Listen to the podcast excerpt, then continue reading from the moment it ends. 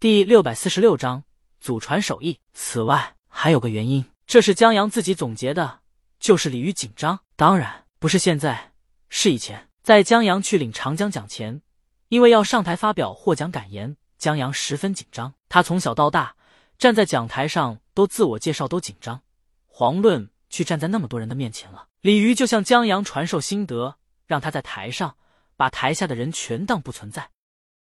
这个江阳办不到，但李鱼绝对是经验之谈，因为他在台上的时候就很少看镜头和观众，他安安静静的站在台上。音乐响起时，就沉浸在音乐中；音乐停了，就找一个自己的感兴趣的，想一想中午吃的鱼，吹一吹自己的刘海啊，摆弄下吉他按钮啊，然后就不紧张了。这样久了，鲤鱼在台上不看镜头，少看观众，想的是晚饭带老公吃什么，自然就云淡风轻。咦，江阳忽然觉得不对，他刚才似乎错过了什么弹幕，有人关心他来着，奈何弹幕都闪过去了，他看不到，也记不起来了。台上，鲤鱼的电吉他停下来，演奏完了。他把散落的鬓发别到耳后，清眼的侧脸陡然出现。然后他退后一步，轻轻一鞠躬，回到位子上。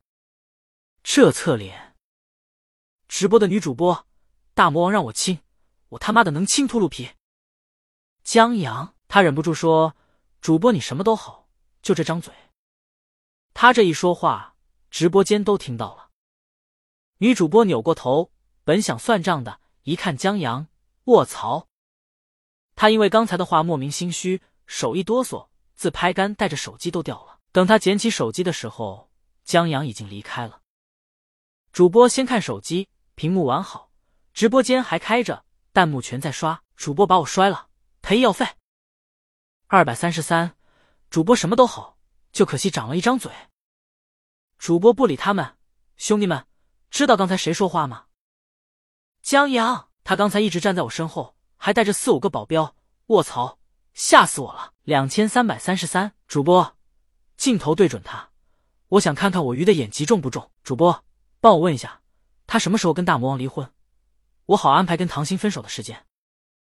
主播，我不一样，你告诉他，我爱他。两千三百三十三，楼上的兄弟为了我们的幸福也是拼了。你放心，我鱼的钱。姐姐会替你好好挥霍的。主播一时无语，心说你俩角色反了吧？他让粉丝死了这条心吧？刚才是我与老公帅的，把我手机震掉了。还有，你们这些人平常在直播间“老婆老婆”的喊着，这还没看见我鱼呢，刚看见江阳就叛变了。主播，你放心，我心是大魔王的，但身子始终是你的。主播，我不一样，我是大魔王得不到的男人，而你是我的哑巴新娘。两千三百三十三。可惜长了一张嘴。直播间又回到江阳调侃他可惜长了一张嘴的话题上。主播估计也没想到，来旗舰店直播竟给自己整了个哑巴新娘的梗，甚至还挣了不少流量，以至于主播每次听到这梗的时候，都恨不得拉江阳去直播，好打赏一下他。江阳在主播手机掉地上以后，见鲤鱼上楼，就跟了上去。现在开业活动结束了，在楼上木子里，中年人他们同李清明闲聊了。几句刚才电吉他 solo 又要了签名和合照，以后就陆续离开了。但李清明暂时还不能离开，他还有一场签名活动。这活动倒不是品牌方安排的，这是锦鲤工作室为了答谢今天到场的粉丝而准备的活动。签名的东西不限，有拿着刚买的签名款电吉他来签名的，也有拿着鲤鱼签名款木吉他来签名的，既有拿着旧乐器或者刚买的普通吉他来签名的。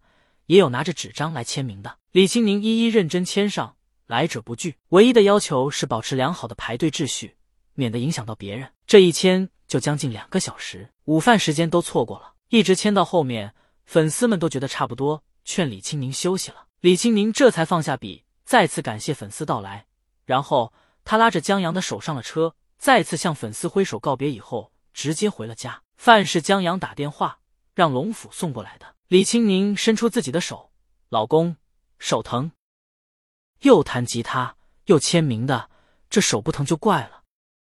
江阳帮他揉了揉，用蹩脚的筷子技术喂给他一口菜。口红，李青宁示意江阳帮他擦一下，他现在手是动都不想动。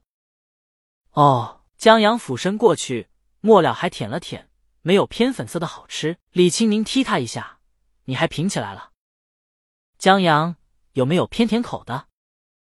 嗯，李青宁买口红都是挑色号，这挑口味的，等姐姐给你找找看。接着他娇嗔一句：“哎呀，老公，你快点儿，我饿。”好，好。江阳答应一声，用拙劣的技术夹起一筷子菜，还差点掉桌子上，让江阳不由得感叹：“你的手千万得保养好了，关系到我们的生活质量，还关系到江阳的软饭。”这一双手，吉他弹得出神入化，直接把江阳脑海里关于这首歌的记忆全勾出来了。这一双手，日后必成大器。